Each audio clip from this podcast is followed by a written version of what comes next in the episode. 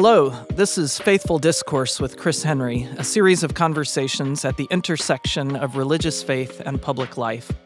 I'm your host, Chris Henry.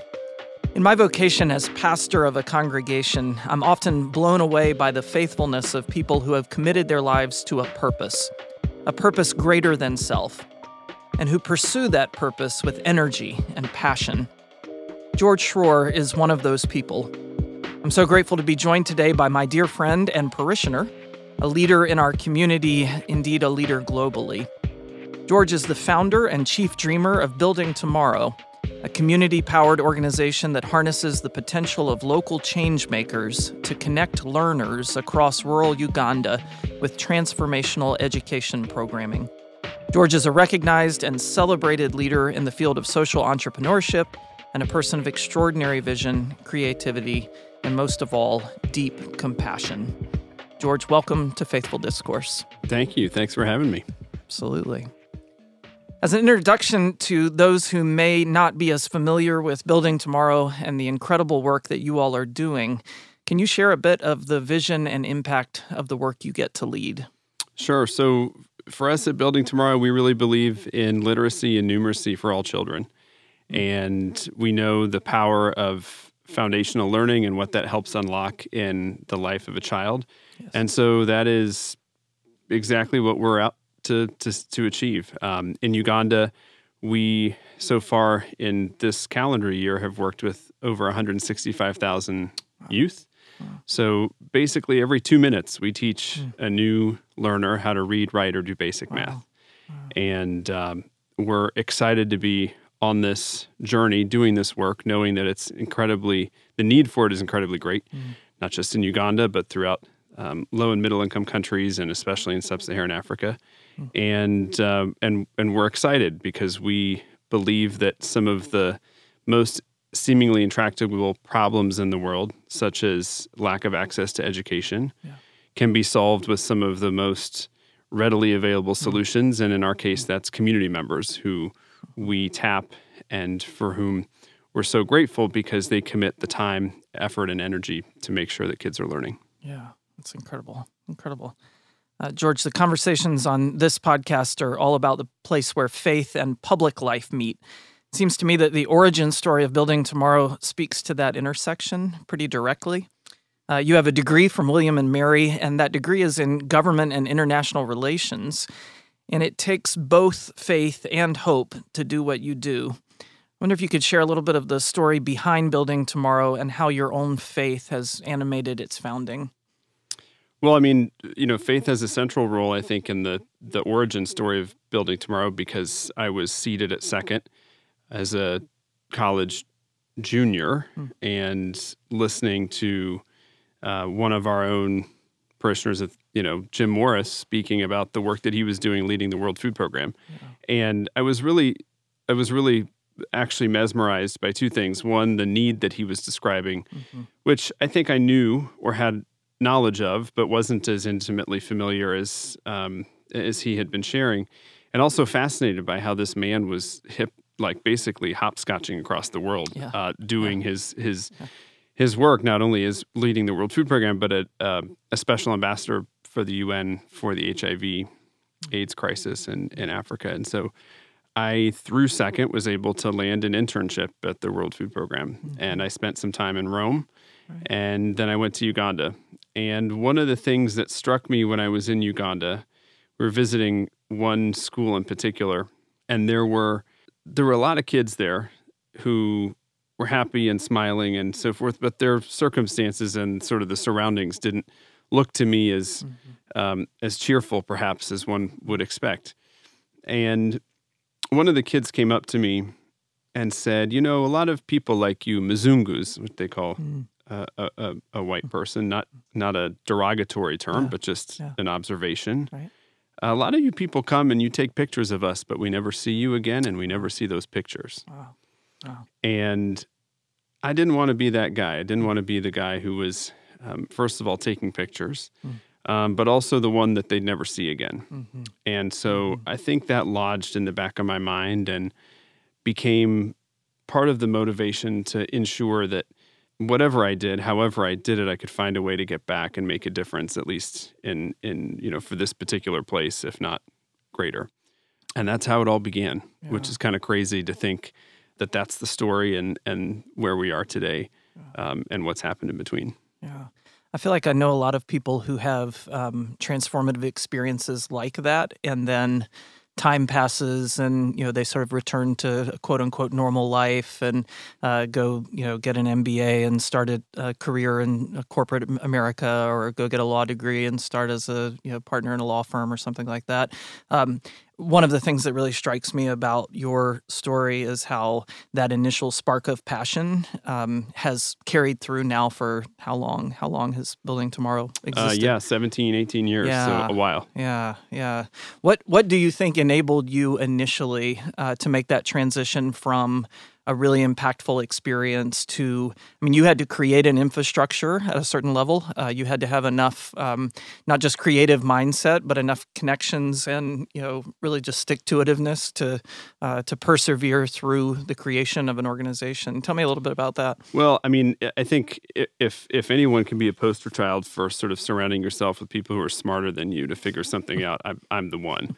Um, and, and it's funny because I think the church community actually was really helpful with that in the first place, just in terms of finding people who had been down that road before, or who were willing to help someone who really had no idea what they were doing find a way to figure it out.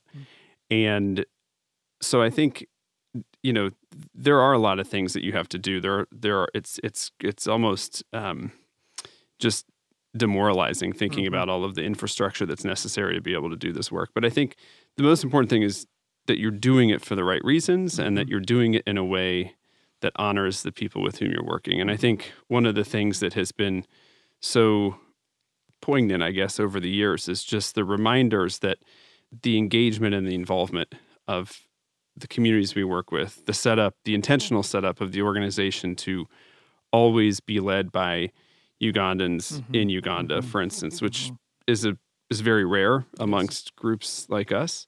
Um, is central, you know, that ethos is central to making sure that our work is a success. And I think something that we're really, really passionate about. Yeah, yeah, yeah. So you've created sort of a an organization that you may be the leader of, but you are by no means the, the sort of center of, or the, the organization does not revolve Well, I sure around. Hope not, because the thought of that's terrifying. And and I think that's why, you know, I think it's it's so true that you have to you have to surround an organization with a culture and an ethos that really reflects the values that you want to see right. come to fruition. And I think that's, I, I feel good in the sense that we've achieved that. Mm-hmm. And it's never easy because you have to keep working at it. Mm-hmm. You got to keep sort of making sure that you have a pulse on what's happening, and that people um, are resonate with what you're, to, what you're doing and how you're doing it. Mm-hmm. Uh, but it is, it's, it's really important, especially mm-hmm. um, in a space where people have long been exploited.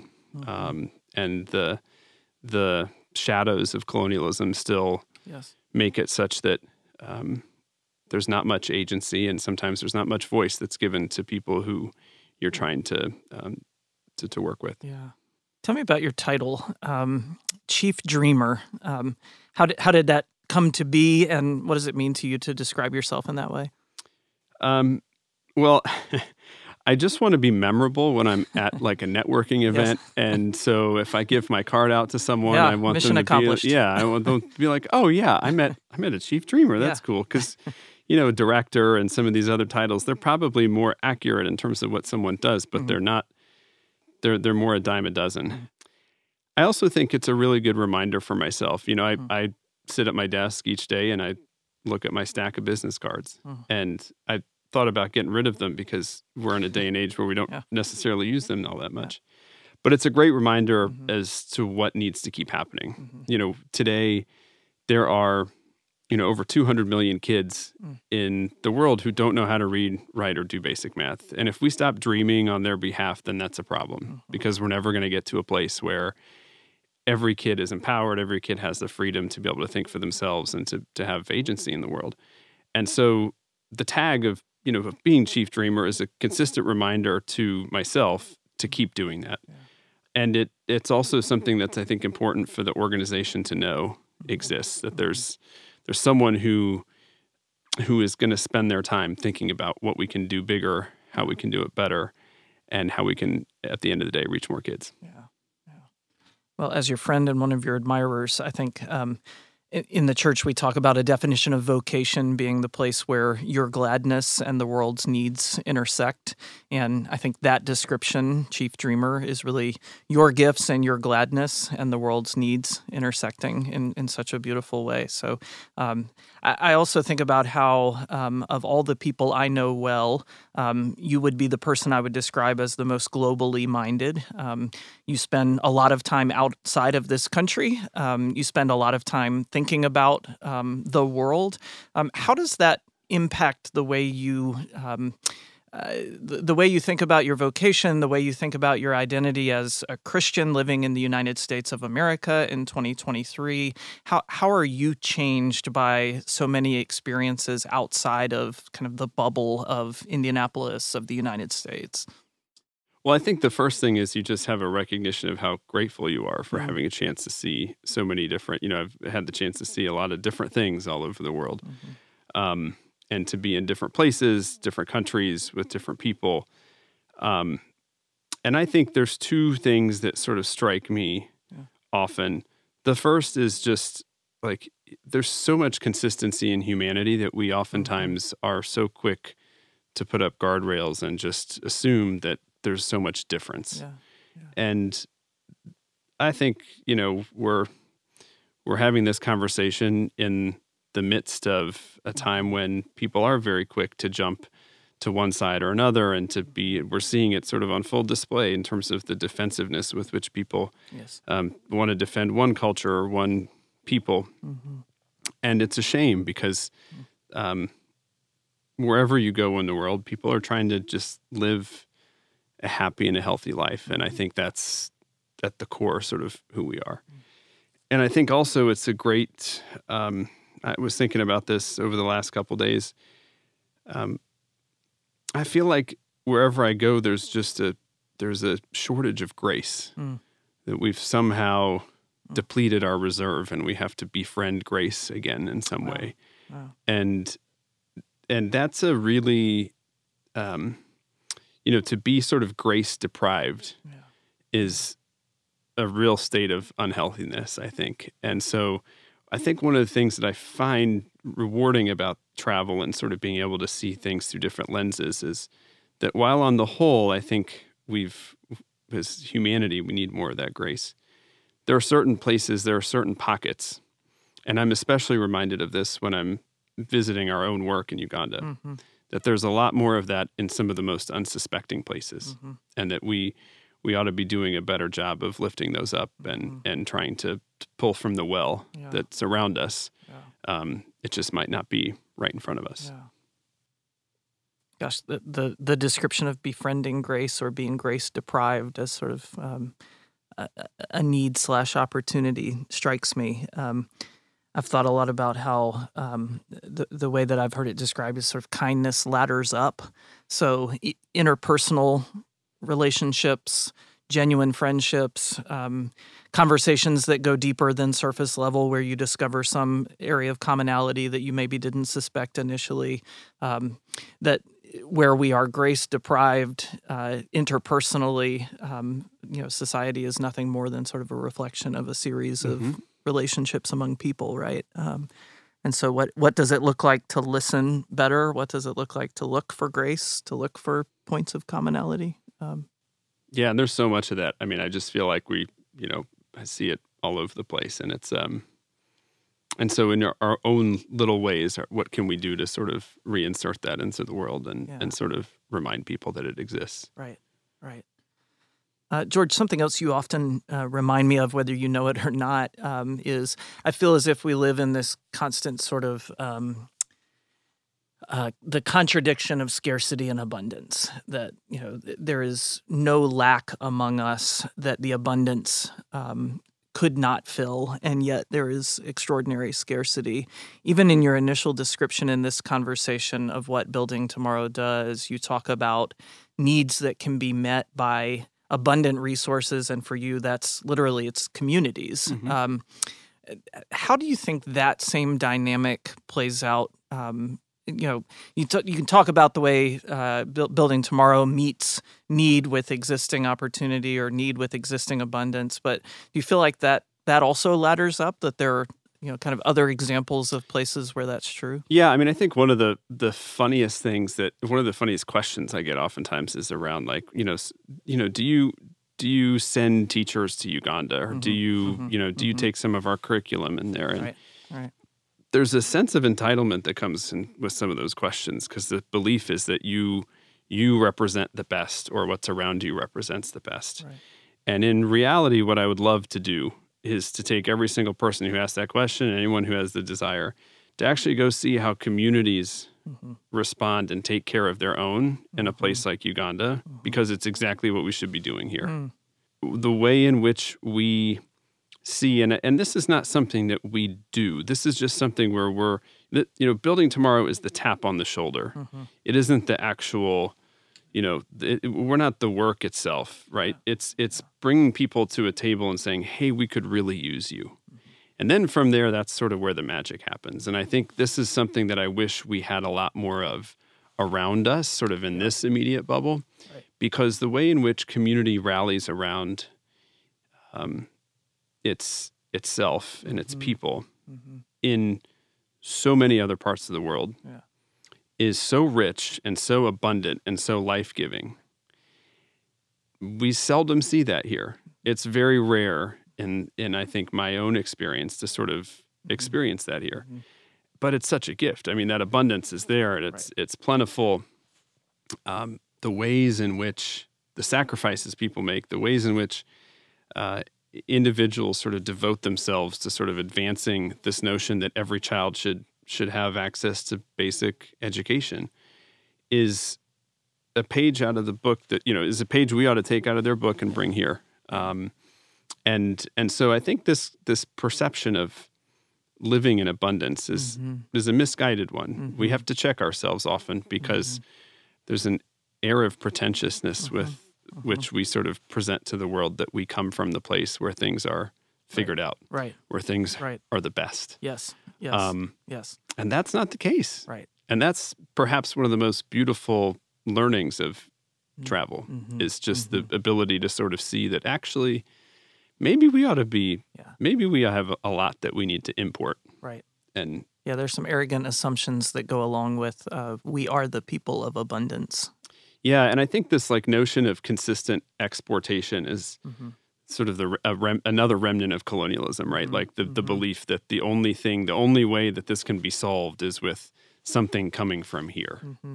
Mm-hmm. Um, mm-hmm. be it anything from someone's used T-shirt yes. to yes. a you know a teacher, right? Um, right. And an anything answer. In between, right? Yeah. Like it, it's it's um it's a it's a lesson that we haven't yet learned collectively yeah. as well as we should. Yeah, I think I know the answer to this, but how how do you sort of gently but firmly respond to that assumption? Because I, I feel like even within sort of, say, the city of Indianapolis and congregations like the one you and I are a part of, um, that sort of latent assumption exists. And it's it's not that it's um, it's not that it's intentionally arrogant or intentionally dismissive of the other. It's almost insidious. It's it's it's just sort of the air we breathe is, well, if there's a problem, um, then we have a wand that we wave over it. So when you get a question like, you know, well, do you send, you know, all of our educated people over to Uganda mm-hmm. to teach all of the people who don't, you know, understand right. what we understand? What's what's a way of reframing that perspective without kind of Uh, I don't know, undermining the relationship or belittling the very person who you're trying yeah. to connect well, with? Well, maybe you need to ask some of the people for whom I've answered that question in hopes that I haven't belittled them. But, you know, I think the, I, I think in all things, you just try to focus on the good. Mm-hmm. And so for me, the answer to that mm-hmm. question is, well, let me tell you about what yes. we see right. that works. Right. And that's a, I think it's a healthy way for people mm-hmm. to begin to appreciate the fact that maybe they haven't thought of things. And I, I agree with you. The the intention generally behind someone leading with this this sort of line of, of questioning is not one where it's knowingly, they're not trying to project sort of an arrogance that that, that yeah, may no, come across. But it, right. it's um us like holding a mirror up mm-hmm. really to the world in which we live, right? Mm-hmm. We we do have, unfortunately, we live in a world where people think that we should have the best, or that we do have everything around us that should be um, mirrored or emulated by others. And so a lot, oftentimes those questions are really a reflection of society and not an right. individual's sort of own thinking. I think there's a lot of joy sometimes mm-hmm. in answering those questions mm-hmm. because in many cases you're peeling back the curtain yeah. on a world that someone may want to learn and get to know a whole lot better and just has never had a chance to see. Right, right. I'm thinking about communities of faith and um, what would you say is kind of the responsibility of a community of faith in a time, particularly a time of, of deep division? I think some of what you've described in terms of other person worldview taking or perspective taking um, is so necessary. And from my perspective, faith sort of compels that. I think that's the story of Scripture. I think that's the story of our theology is, you know, being able to to take the perspective of someone else, to understand someone else. But what do you think is sort of our responsibility or the obligation placed on us when we say we are people of faith? That's a really tough question. Mm-hmm. Um, and it's tough because I think, well, maybe maybe it's not so tough. Maybe maybe really what needs to happen is we just have to listen a little bit more. And I think oftentimes we probably don't do that very well, or we do, don't do it enough. Yes. Um, we don't listen enough to know what's needed. Oftentimes it's a projection of what we think is needed somewhere, and so that's how we sort of coalesce and try to support. I, I think if there's anything that I've sort of learned about the beginnings of Building Tomorrow, it was really sort of propped up by a faith community. Mm-hmm. And there were a lot of people in different ways, whether it was filing for taxes or mm-hmm. figuring out how to set up a bank account or sort of all the crazy things that needed to happen to get Building Tomorrow up and running. Mm-hmm. There was um, there was this willingness on people's part to to actually do what they were good at for the greater good. Mm-hmm. Mm-hmm. And sometimes maybe we think a little bit too much about this, but I think ultimately that's really where mm-hmm. communities of faith can also sort of rally around. Like, what is it that we as a community of faith can do mm-hmm. to advance the greater good? Mm-hmm. Mm-hmm. And I think there's a lot of potential there that oftentimes goes untapped. Yeah. Maybe that was a really bad answer to your no, question. I, no, no, it feels right to me. I mean, I think it goes back to the vocation question that um, we are not all called to start international nonprofits that serve hundreds of thousands of, of kids in, in um, Uganda. But each of us has been given some sort of skill that can contribute to a good beyond our own edification or the, the providing, you know, for our own family. And I think the way that you – I think about – yes, the origin story, but also the way that you continue to do that, where you are inviting people to use whatever gifts they've been given, and it doesn't have to be um, the gift of traveling to, to, to Uganda. It doesn't have to be the gift of writing a big check. It doesn't have to be the, you know, there are sometimes there are unsuspecting gifts, I guess, that um, are below the surface, or or maybe that we don't even recognize as gifts until somebody asks us to use them. Yeah, I mean, I think. So so one one sort of, I don't know, thought that comes to mind is community of, communities of faith, I think, are mimicked a lot in the world. And the way we mimic those in sort of a kind of the the mainstream ways, we call them, we call them incubators. Yeah, yeah. Right? We try to surround ideas with people who can see those flourish and be successful and so forth. And right. in a way, I think communities of faith are incubators. Mm-hmm, mm-hmm. Perhaps they were sort of Mm-hmm. original incubators in the sense that people can, mm-hmm. um, you know, I think about a lot of fellow members at Second and others who have come to a group of people with an idea and have been able to find the connections necessary within that community to be able to advance it. Right. Whether it's something in the community, whether it's something abroad, right. but that's sort of the mentality that, that they've taken. It's like, I'm going to leverage these people who have a common, you know, who, who, sort of are coalesced around some of these ideas that are central to to everyone who's here, and let's see if we can proliferate. Let's see if we can what we can do here can actually take off and, right. and be successful somewhere else. And I think that's, um, it's an, to me, it's sort of an interesting ex- thought experiment to think about what communities of faith look like as incubators yes. of good in the world. Yes, yeah, yeah. That leads me to think about the question of institutions and, um, you know, what you have done is create an organization. Um, the the church exists as an institution in the world. Uh, we are living in a time of high distrust among among institutions. Um, I have one of your T-shirts that says "Keep Building," and I think all the time about you know. Building means we're creating something we're, we're, uh, that's that's larger and more um, complex than just an individual idea. So incubator as a starter. Um, but what do you think about kind of the role of institutions in a time of such tremendous distrust of existing institutions? Uh, do we do we sort of tear them down and start over? Um, is it is it a tweaking job that needs to be done, or how do we how do we build institutions worthy of trust? Well, institutions are people, mm-hmm. and people are joined by relationships. Mm-hmm. So at the end of the day, you can call whatever it is, you know, you can call anything an institution, you can call it an organization, but at the end of the day, people invest their, they invest their trust, they invest their faith in people mm-hmm. and the people who are around them. Mm-hmm. And I think maybe the better way to describe what you're sensing or feeling yeah. is that there's a breakdown in, in relationships yeah. Yeah. that, that preceding the breakdown of perception of an institution, I yeah. think, comes the breakdown of dialogue mm-hmm. and of relationship and being in community with people. Yeah. And when that happens, then all bets are off. Mm-hmm. And that's when you start seeing things sort of ripple effect. And I, I think this is this is a lesson actually that I um, I think is I I've, my sort of own teaching has been informed by our work. Mm-hmm. Um, we have you know we have eleven thousand what we call community education volunteers who do the work that we do in person, and a lot of times people say, well, why would they want to do that? Hmm. Why would they want to give their time? Volunteer, yeah. And hmm. I wonder if I had been doing this work twenty or thirty years ago, if people would ask me the same question. Right. And I'm not sure they would. Right. I don't think that they would. But to me, that's a really, thinking about why that question gets asked is a real mm-hmm. indication to me that we we don't see the value here in giving of our time, in in in being somewhere, being present in a place that maybe feels unfamiliar yeah.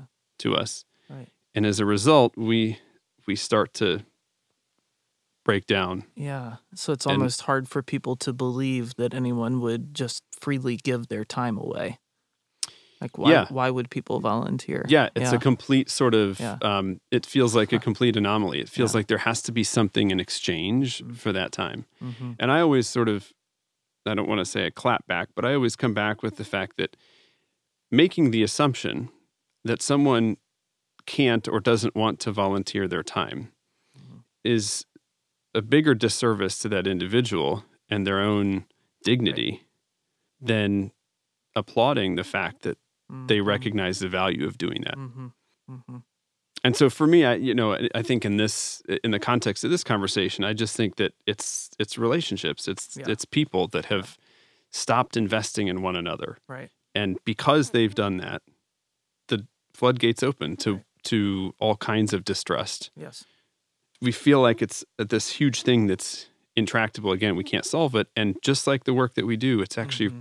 right within our reach. It's right yes. in front of us. The solution for that isn't, we don't have to look very far. Yeah, I'm finding so much resonance. I've been reading a piece on, uh, I think it's titled Vanishing Neighbors, but it speaks to this sort of inner ring, middle ring, outer ring relationships. And the inner ring is your immediate family, your most trusted friends. And, you know, for the most part, folks still have deep relationships with that closest inner ring. Outer ring, acquaintances, virtual friends, people you, you know, communicate with, uh, you know, online or maybe see a couple times a year or something like that. Those relationships are, you know, generally still exist, or particularly at the virtual level, you, you know, maybe you have two thousand virtual friends. Mm-hmm. Um, I think it's Esther, Esther Perel who says, uh, we have a thousand virtual friends and no one to watch our cat when we go out of town. It's that middle ring, yeah. right? Um, and so this this author is describing that as our vanishing neighbors, that we do not have the kinds of relationships with neighbors, colleagues, friends who aren't on that kind of inner ring. And I think what you're describing is institutional breakdown is is the breakdown of those, that level of relationship. Yeah, precisely. Yeah. I mean, that's what makes institutions great. It's not, you know, Second has a great building, but people don't go there for the building. They Sorry. go there for the people. For the people. And, the and we, you know, we, um, I mean, I dare make the, you know, maybe you have to edit this at some point, but I dare make the comparison. I mean, it was just in Washington, D C this morning, and there's a really broken institution there right now. Mm-hmm. Mm-hmm. And it's, yes. you know, last time I checked, the scaffolding was down and the Capitol looks like it's in great shape. Right. But it's right. all about the people. Right. And it's the, the people within and the people who are trying to broker these agreements and these, you know, the, the a way forward. Yeah. And there's no trust. Right. And so how do we expect that in this day and age when we're not willing to sort of make those investments and we don't give ourselves the time to make those investments, right. that we be in any better shape or in any better place? Right. Yeah, and, and the role of churches. Um, it makes me think of the story about the kid who uh, says to his dad, um, why does Mister Jones go to church every Sunday? And the dad says, Mister Jones goes to church to see God. And the kid says, Dad, you don't believe in God. Why do you go to church? And the dad says, I go to see Mister Jones. Sometimes the community is itself the gift we most need. Yeah. A place to go, a place to be yeah. together. Yeah. Agreed. I want to ask um, a, a closing question. I could talk to you for, for hours, um, but I, I'm thinking about the word tomorrow in Building Tomorrow, uh, and particularly this this question of hope. Um, one of the things that you and I have in common, in addition to being close in age, um, is we both are father to two sons. Um, When I think about the reason I do most of what I do, it's because I want my kids, I want the world to be worthy of my sons when they are old enough to sort of take their place in leadership or or um, in service to the world. Um, what about your work or what about what you see through your work keeps you hopeful? Well, I think I would come back to those relationships and the fact that there are people who we, you know, who who are clamoring for the opportunity to find some way to give back and to be helpful. And especially considering that for a good number of those, they're showing up to provide an opportunity that they never had themselves. And I think that mentality, you know, we're consistently reminded every day in our work about this notion of paying it forward and sort of what that what that looks like and the strength of that. And I I just get real jazzed when I think about how much brighter tomorrow looks every day for the kids that we had, a, you know, they'll be, at the end of today, there'll be probably about five hundred twenty kids hmm. who we didn't know yesterday. Wow. wow. And their tomorrow mm-hmm. is going to be a little bit brighter because they have the freedom to think. They have access to tools that are going to be fruitful for their life. Mm-hmm. And that's an awesome place to sit. It's it's it's rewarding work to be part of. Uh, I know I'm not going to be, uh, I'm not up for Father of the Year anytime soon. Um, and hearing your hearing your comment made me made me think about that. But the I think for me, it's just the fact that how we can equip people to be successful is so easy in a lot of ways. And what a shame if we don't actually do it. You know, I look around today and all the conflict that exists in the world. And the thing that keeps me up at night is the fact that there are, in all of these conflicts, there are kids who aren't getting what they need to break that cycle of conflict. So that when the next generation comes of age, their first instinct is not conflict. Yes. Yes. And so I think for as long as that's the case, that's why we work for tomorrow, because we don't want to see, and maybe this is goes to your point about a, a world that we don't want to leave behind for our kids, but how cool would it be if we could leave this world knowing that conflict has been eradicated? Mm-hmm. But we're not there yet. We got no, we not. got a lot of work no, to do. No, we're not. No, we're not. But what a shame if we don't do our part. That's yeah, exactly I, you right. know, we're biased, but we think that it comes down to making sure that every kid, no matter where they are, has access to the fundamental things in life, literacy, numeracy, that you and I did yes. and allowed us and and uh, have allowed many of our friends and family to be successful. Yes. that's why you're the chief dreamer, George. Yeah, well, there's a lot to live up to in that title, but it's yeah. a good reminder every day.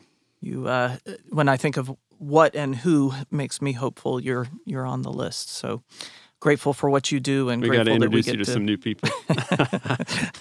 And grateful that we get to be friends. Um, I'm grateful for this conversation, um, for the thoughtfulness of it, and uh, particularly for you taking some time to to share with us today. Yeah. Thank you. Thank you. And thank you all for listening. Please subscribe, share with a friend, and let us know what you'd like to hear in future episodes. I look forward to continuing the conversation on the next Faithful Discourse with Chris Henry. Until then, take care of each other.